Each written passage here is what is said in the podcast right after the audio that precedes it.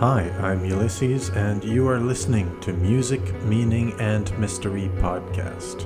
This podcast is a pilgrimage to the meaning and mystery of music, and I'm glad you've come along. Today we have a conversation with Tim Woody. Tim is a musician, and he also has a recording studio called Knox Philharmonic. Tim and his studio are currently in the running to receive a grant, which would greatly help his studio and his business grow. Tim talks about this in the podcast. I've also provided information in the show notes about this. I would love it if you followed the links where you can vote for Tim to receive this grant. The deadline for voting is February 21. Let's show him some love and see if we can get him and his studio to the next level. So I have, I'm going to say two questions. Um, tell me roughly how your musical journey began and if it has any correlation with the length of your beard. nice. Um, so I my musical journey began incredibly early on, uh, in a sense, because that's generally the way it is for us, right? Um, uh, I like to think that my my first kind of um, I would say my earliest musical memory is um, being in my parents' living room as a toddler and um, wildly dancing around the room to uh, "Please Please Me," um, the uh, Beatles record. Uh, then um, my, my I would say like my beginning as a musician was uh, probably a year or two later, sitting at my parents' piano um, and just hitting like I couldn't play it. Um, I'm not one of those composers who like, you know, at the age of four heard something on the radio and then boom, played it and blew their parents away. But I was just like hitting random keys together and being like, wow, what what is what is this interval? It sounds like it sounds like Western music to me. It sounds like it sounds like cowboys. Um, and just just kind of you know experiencing it as this you know wild mystery that I just get to like play with this instrument and see what see what's going on with it. Um, I uh, I went to music school um, and uh, studied composition and classical guitar. Um, but uh, I would I would say that like my journey ties in with the length of my beard mostly after music school. Um, right right after I graduated in um, 2014 in the fall of 2014, uh, the following spring season, I um, uh, set out on a on a through hike of the Appalachian Trail, which is a um, 2,000 mile footpath that runs from Georgia up to Maine, and uh, it, it, took me six months. Um, and uh, I don't really understand why, but um, a whole bunch of things that I tried to learn in music school that just never really clicked for me. It not because of um, definitely not my teacher's fault. It was it was entirely my kind of uh, blockages towards connecting with what I really would find valuable later on. Um, something about being in the woods cleared out a bunch of that stuff, and it was like. I came out of the woods with this completely altered set of priorities of like what what music meant to me and what I wanted my path through music to be. Um, and so uh, the beard kept growing. After that, I did another trail um, in uh, 2017. I did most of the Pacific Crest Trail. I missed about 800. I missed about seven to 800 miles of it because of um, the, the 2017 wildfire season. Um, but uh, that one was even more disruptive uh, to me musically, and I, you know, I was like writing songs in the woods. I, I couldn't really write them down, so I was just like singing to myself all the time and listening, um, you know, listening to the wind and the sage grass, listening to the, you know, jackrabbits dancing across the sand, um, and uh, somehow like after after coming back from the PCT and landing back in Knoxville, it was like I had all of all of these kinds of music that I thought had been kind of closed off to me were like just suddenly wide widely open and um yeah I would I would say like at this point the the kinds the kinds of music I enjoy, the kinds of things I care about the most would be like recognizable to to me back as a college musician, you know, all those years ago, but he would be very surprised that this is kind of where I've landed. So changing the place you were in had an effect on what kinds of music resonated with you. Yeah, well, you know what it I don't know that it changed what kind of resonates with me. I think it changed my own ability to access the resonance. I think that before that point, my interaction with music was playing out some priorities that really I mean like just to be blunt about it, some priorities that don't serve music very well, right? Like um so if, as a composer for instance, um, I spent a lot of my time in school trying to write these like exploratory or more uh, postmodern or post postmodern like disintegrated pieces. I would write a lot of like atonality or um, parody style pieces, um, which I love. I still love that kind of music, but I suspect that I was writing those things because I thought that I was supposed to fill out this role of the young revolutionary composer. Uh, and I don't, I don't think that I am the young revolutionary. Comp- I mean, like, I'm not going to be young by anyone's estimations for much longer. So, like, that role was really getting in the way of the kinds of music. Like, I, I think that, like, in my quiet moments, even in college, I just wanted to sit around and listen to Debussy and, like, you know, watch Disney films and, like, listen to John Williams scores. Um, that it was more about the, like, the romance and the enjoyment and the and the enchantment um, through sound. And I felt like somehow guilty uh, as a younger composer engaging with that. I felt like it was um, mostly because like I and other composers would shit talk it all the time. like it's like sentimental or soft or mushy. And I think that like I think that being out in the woods um, taught me what it means to enjoy something. It taught me what satisfaction feels like. Um, and it also, I mean, like, you know, everyone talks about, I would say most folks who've done extended trips in the wilderness talk about the confrontation that inevitably happens with yourself, that you, there's no, there's nowhere to hide from the person that you actually are. So you have to kind of confront all of it. And a lot of that would have been, you know, confronting things that I'm not as comfortable with in myself, these kind of shadow side things it also meant confronting some of the good things like uh, maybe it's nice that I have a sentimental capacity. Maybe it's nice that I can be enchanted um, by music and that I love the romance. Um, yeah, there's there's honestly a whole a whole trail leading away from that, but I think we can we can allow it to kind of unspool itself in time. It, let, let me be more down to earth about it. Is the music traditional music of Appalachia something that's now emerging from your work?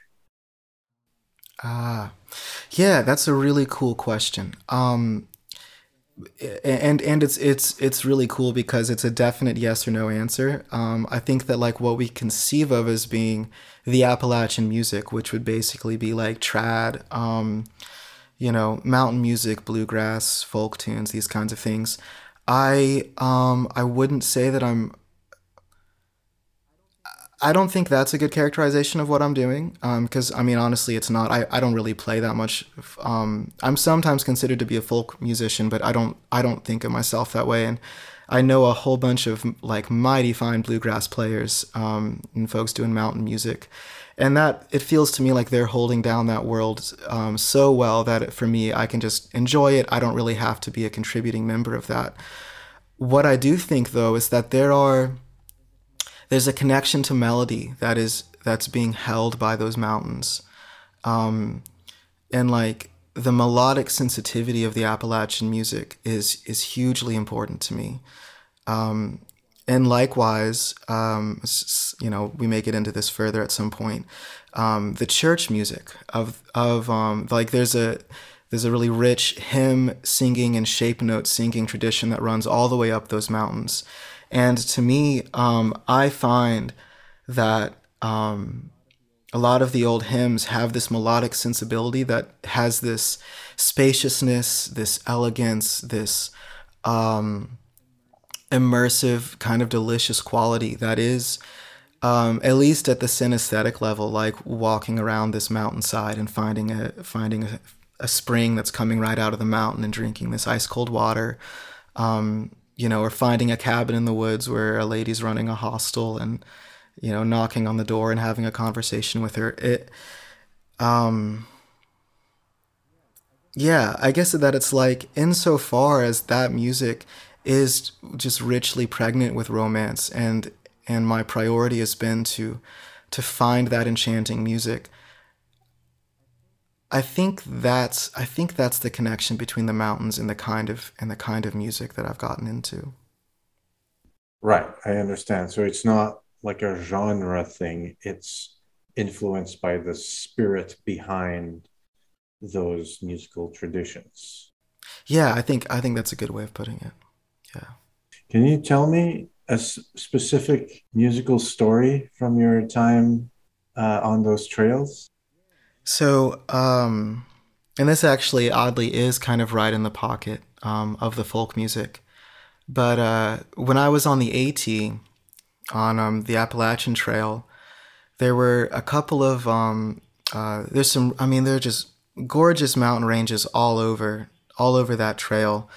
Uh, the mountain ranges of the north, in particular, are kind of what um, uh, they're sort of the crown and glory of the trail. But um, there are some really nice places down south too, uh, and one of one of my favorites, one of the ones that's um, been with me the longest, even post hike, um, is um, the Roan Highlands in uh, the kind of Roan Mountain neighborhood of um, eastern Tennessee and it's this. I mean, it it.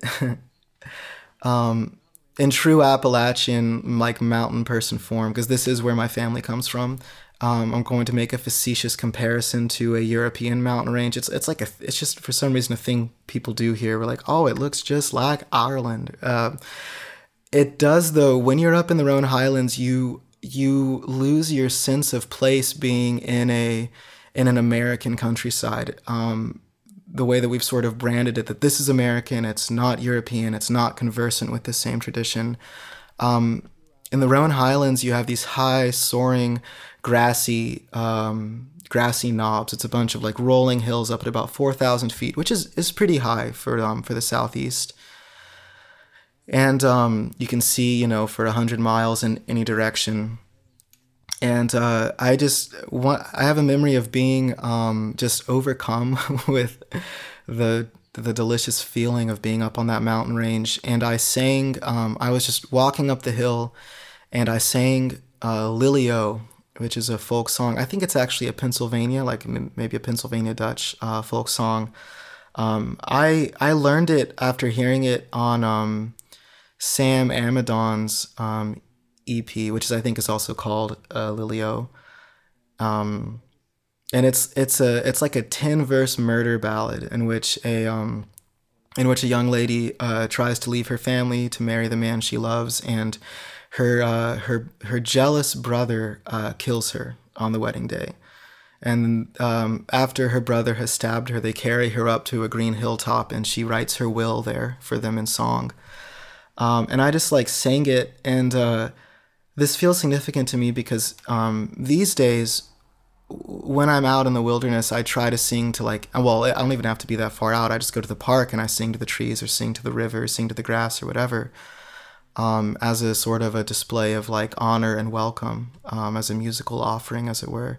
But I wasn't really doing that back then at this point in my life, and just that that lined up so perfectly. Um, and at the at the very end of the tune, the very end of that song, um, they've been asking her what what are you going to leave to all these members of your family? And that they get to her brother who's just murdered her and she says i i leave him the rope and the gallows to hang from.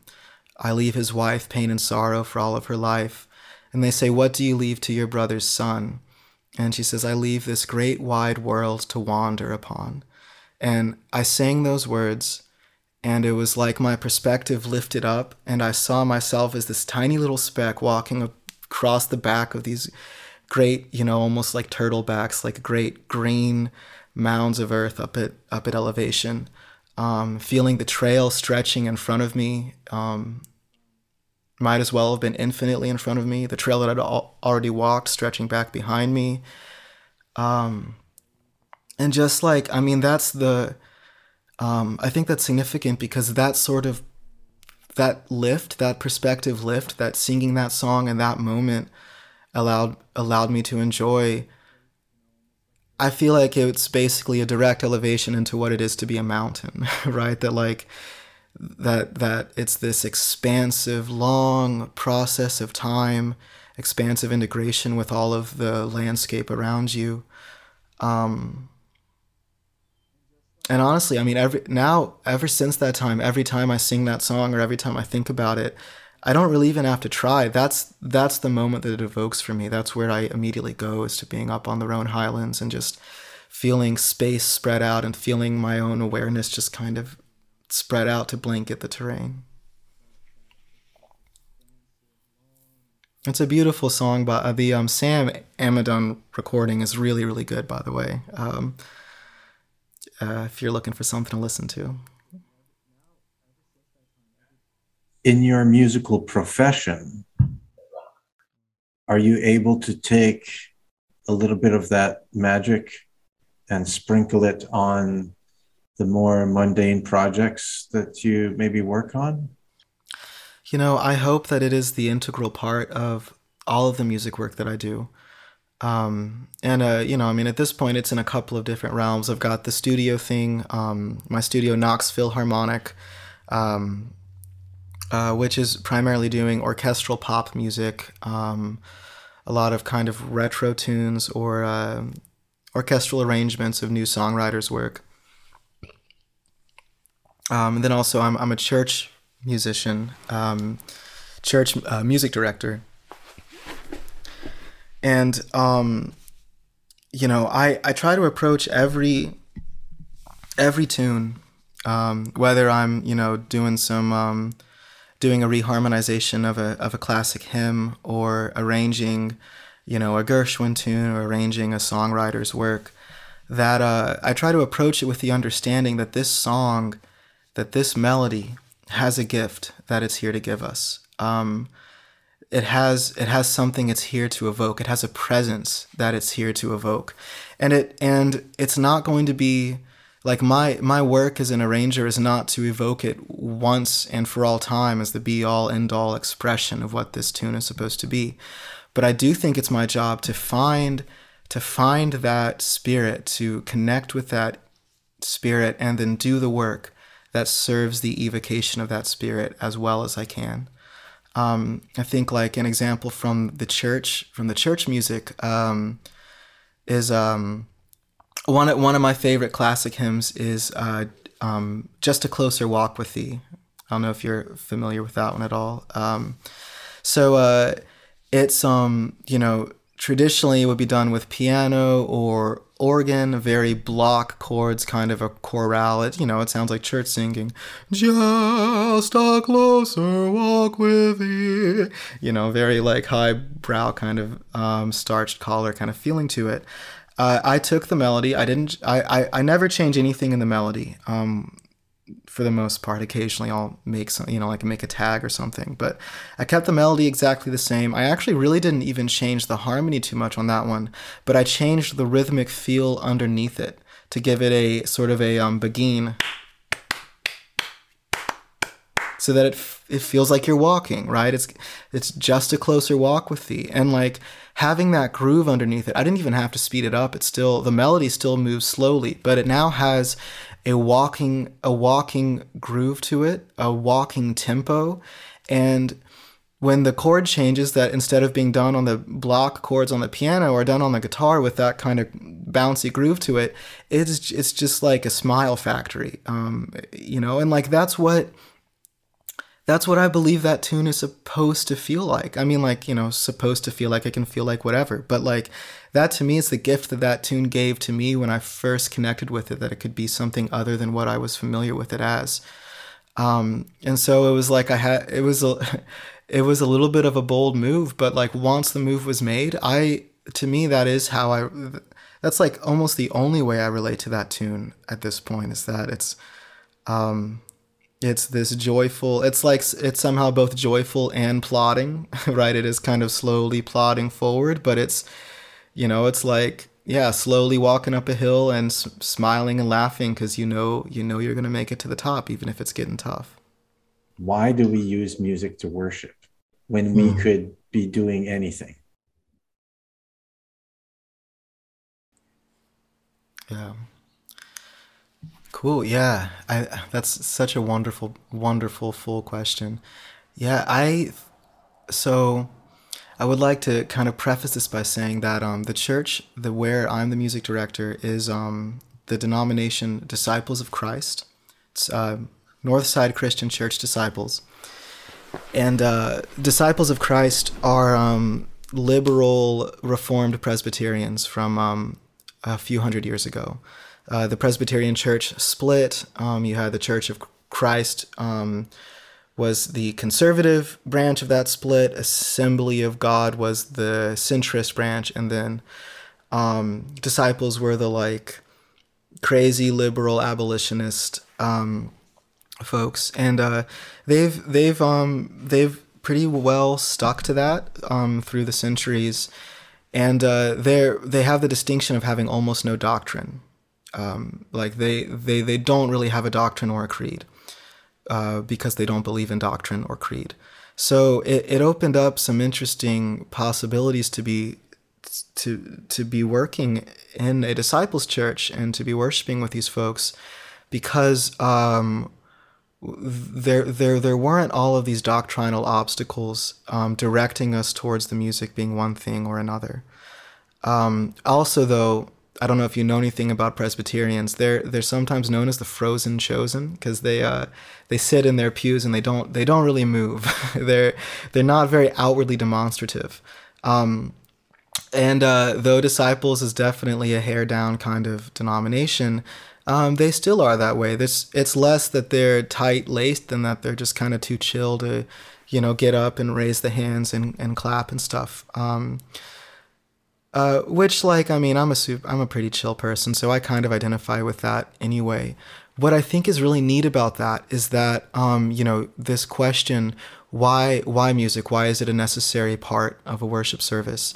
Um, it, it became a rather pointed question because the typical answer didn't apply for didn't apply for my church right i would say that like over the last hundred years we've seen it be increasingly the case that music is the um, is the social lubricant for a worship service, and it's the ritual cue, right? That it basically it basically programizes a worship service. Um, and with the Christian contemporary music, the kind of um, you know K-Love, the modern pop worship music, um, it's designed to be immediately comprehensible and sung even in like a festival setting. So it's like it's supposed to fulfill the role of giving a communal. Uh, uh, it's it facilitates the communal engagement and it gives cues for where emotional catharsis is supposed to happen in the service.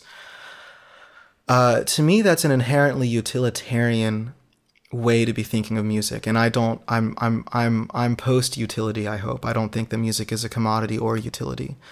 Uh, and in the case of the disciples of Christ, in the in the, in the case of, of my church, there was never going to be that communal emotional catharsis that we're driving towards with the with the contemporary worship music, right? No one's going to get out of their seats and rush the aisle. Um, so I don't even need to. I don't even need to. That that ceases to be a utility that we need to make use of. Um, and I found that instead, what the music was there to do was to. Um, and I mean, this is I, I admit this is a little bit bold. This is a kind of a bold wording. Um, I'm not going to express it as explicitly as I could. Um, it's there to evoke the presence. Um, and, uh, you know, it does, it does that by its own virtue. I, I think like another version of your question is why, why one kind of music as opposed to another? Why a specific sort of music? Um, you know, I, I think that like what I've found is that we need when when we come to church and when we when we wish to have an encounter with the divine and to get this communal expression of an encounter of the divine, um, we we it seems like we need to feel that this encounter is happening across several different avenues. I think that it's essentially like emotional vectors, and all that's kind of abstract to give this a more concrete uh, expression. Um, someone comes to church and they're in they're in a state of mourning. This has happened a whole whole lot recently, especially over the last couple years.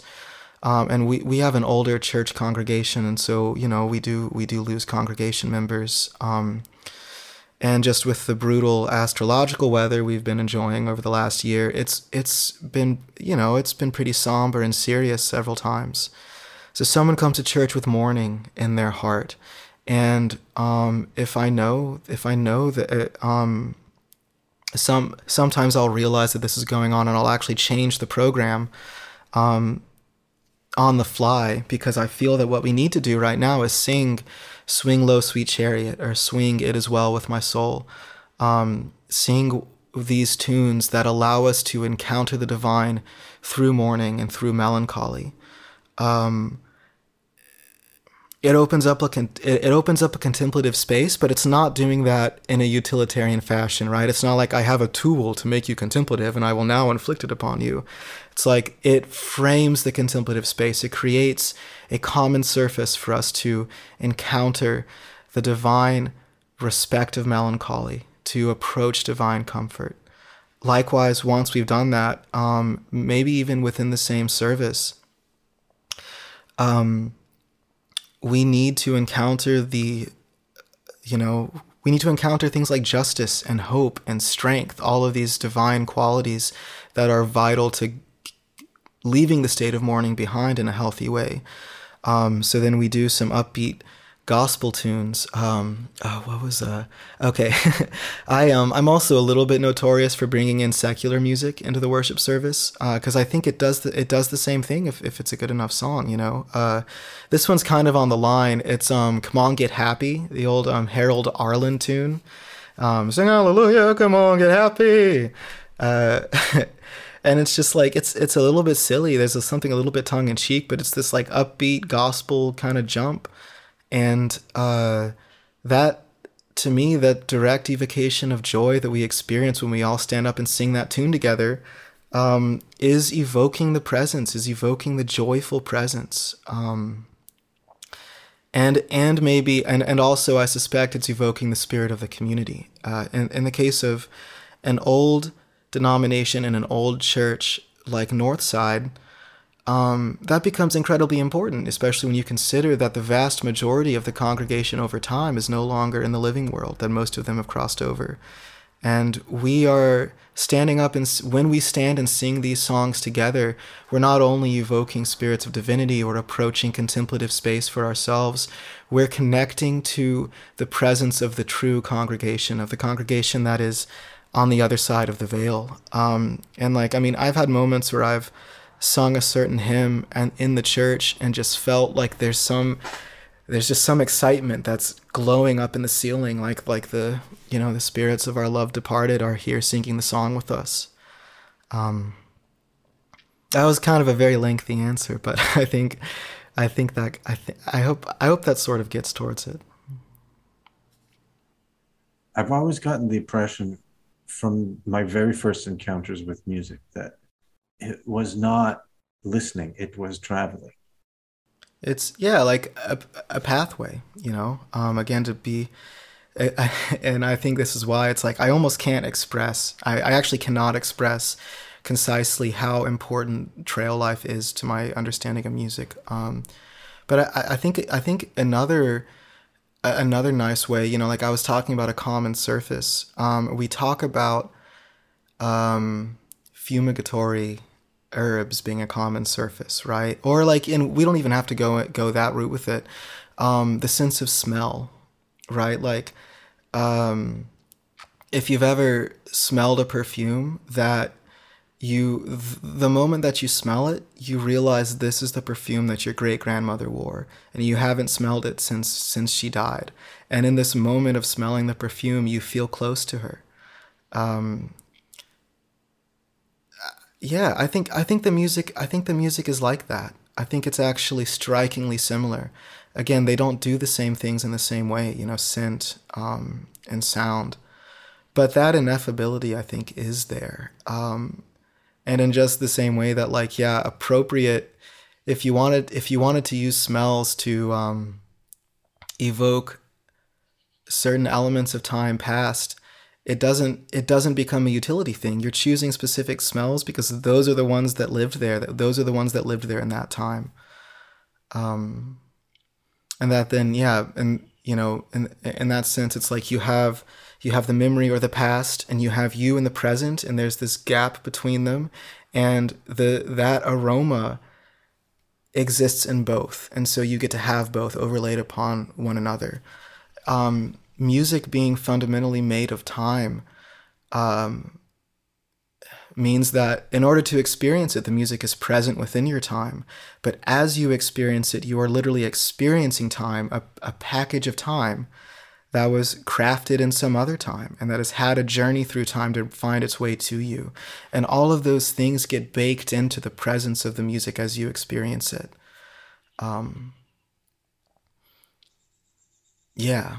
So like is it is is it a vehicle like it's yeah, it's it's like a vehicle, but it's perhaps more that it's a it's a yeah, it's a fluid connection. It's a common surface. Um, it's a pathway.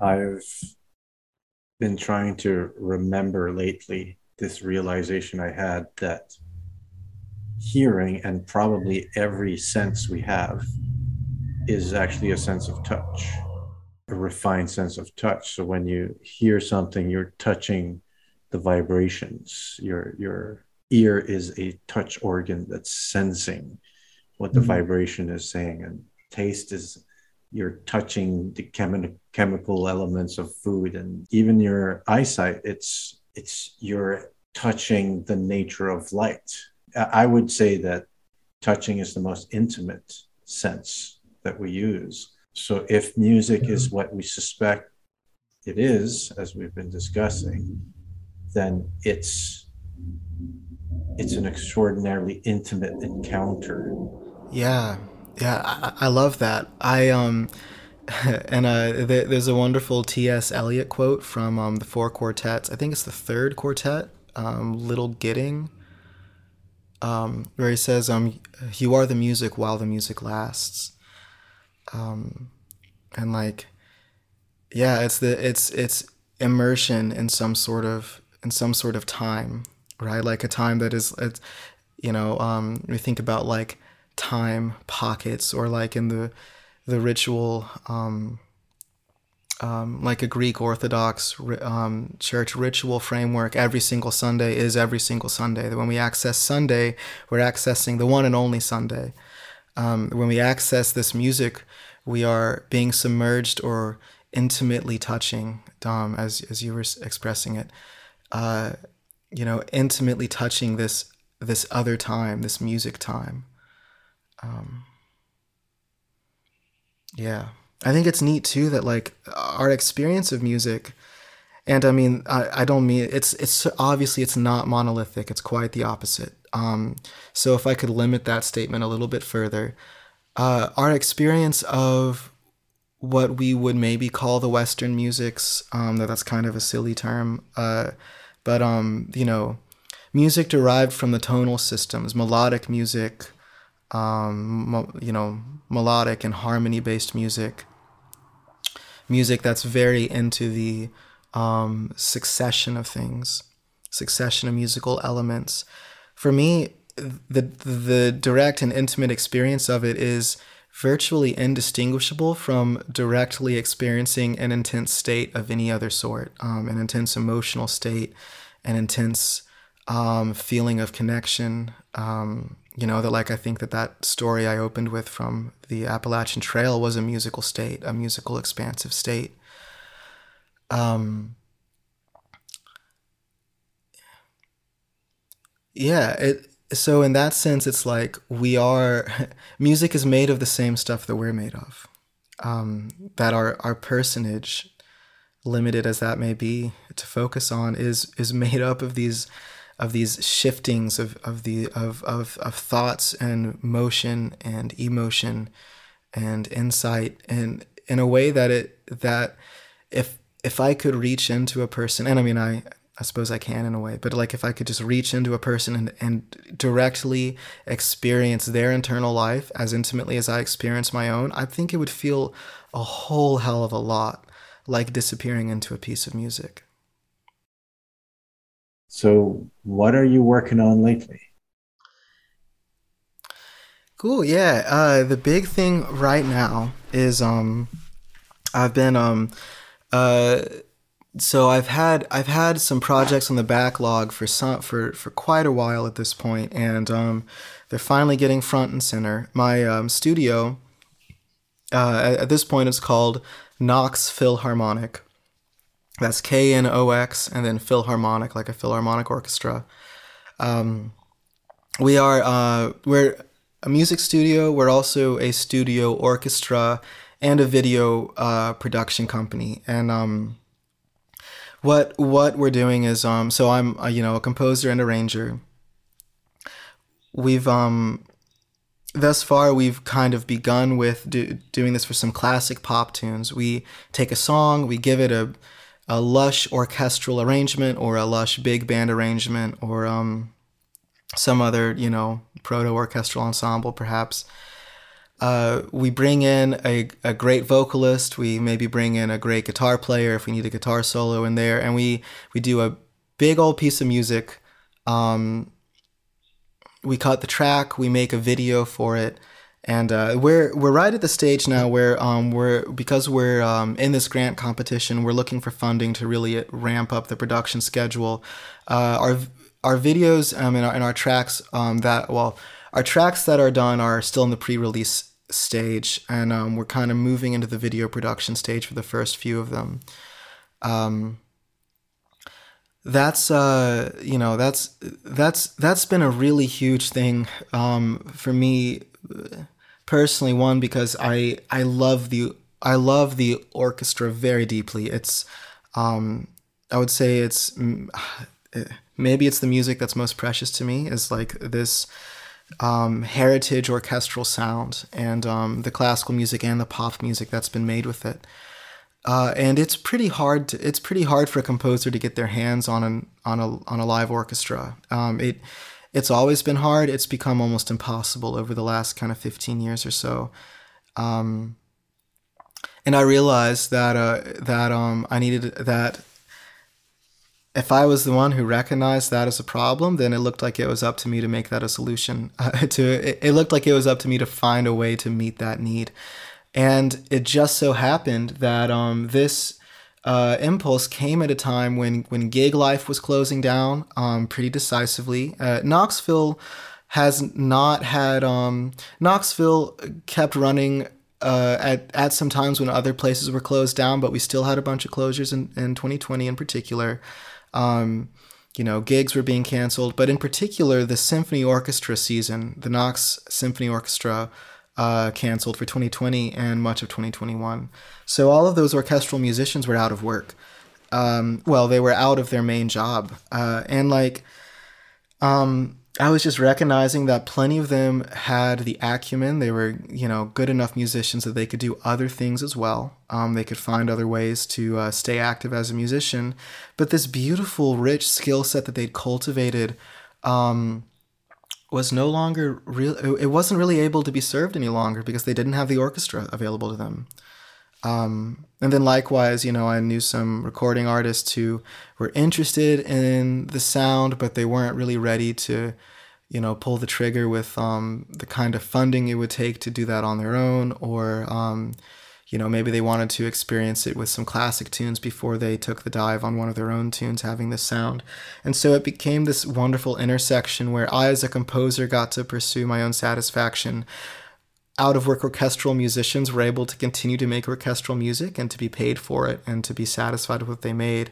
And then artists, um, you know, seeing singers and songwriters uh, were able to to sing with an ensemble that they had never gotten to sing with before. Almost uh, very very few vocalists in this day and age get to sing with a large ensemble, uh, and so just like finding the, finding my way to make this feasible. Uh, and you know, we rely on studio techniques. I also um uh, especially during the closures, I was doing some of this. I was recording remotely. I was shipping a microphone and a capture box across the country um, to get folks' parts recorded, or I would have them come into my studio one at a time, and then we would stitch it all together, um, one one instrument uh, at a time. Um, which uh, you know is is a touch is a tad tedious, but it's it turns out to be way more economically feasible than um, recording full ensemble orchestral music in America, and honestly, even more financially um, feasible than you know, kind of Central and Eastern Europe has a decent. Uh, I mean, I mean, it's it's not great for the musicians. It's much cheaper to have a studio orchestra in Eastern and Central Europe record your stuff than an American or North American one. Um, but uh, this this let us do it in a financially feasible way where everyone was benefiting from it, um, and we had a good product, and we got to hit this niche that has been very underserved. Um, so that's that's the project. At the moment, we're currently in a grant competition for the Knoxville Entrepreneurship Center.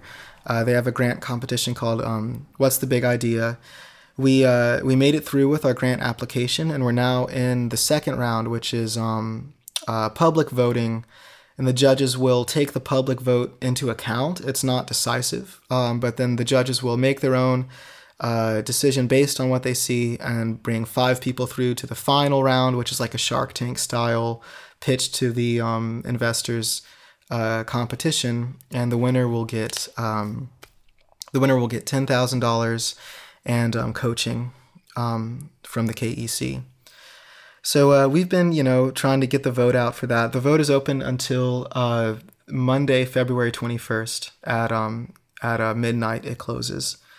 Um, so I, I, will say we can, um, you know, put that link up if you'd like. It's just uh, bigideaknox.com. You can watch Knox Philharmonic's video, and then um, you can click cast cast my ballot to go through a checklist and um, and click us in there. Uh, that's that's been a that's been um, that's been the main thrust certainly for the last couple months. It's it's been a couple years in the making to kind of get to this point though. So traditional closing question: What should people listen to?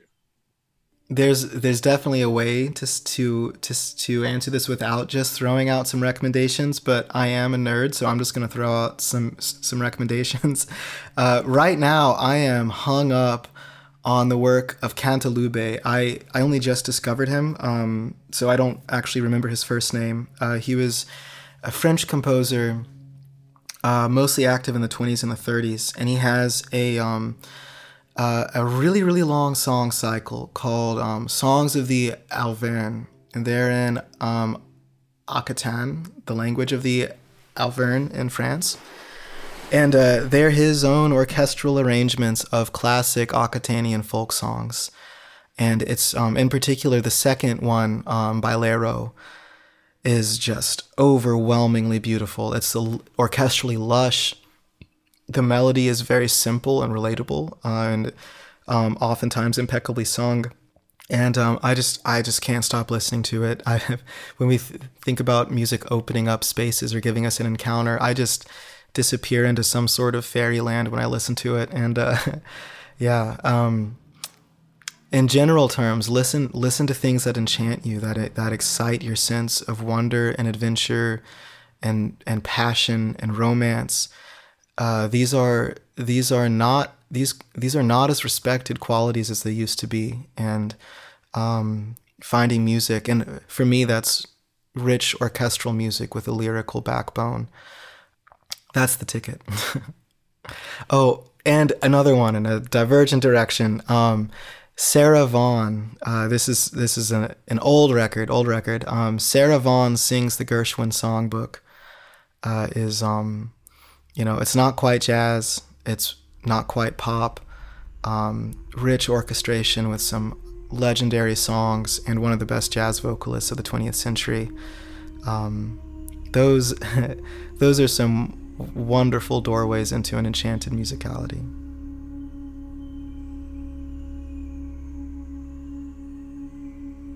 Here's a bit of backstage information about how I write these outro notes. The podcast episodes are recorded several months in advance, as you may have noticed. And I like that this allows me time to really let what the guests said and our conversation really sink in. Usually, if I let some time pass, something will click and then I'll know what to talk about in the outro notes. Obviously, in this episode, there's a very interesting theme of the trail of music, the path, walking the path of music.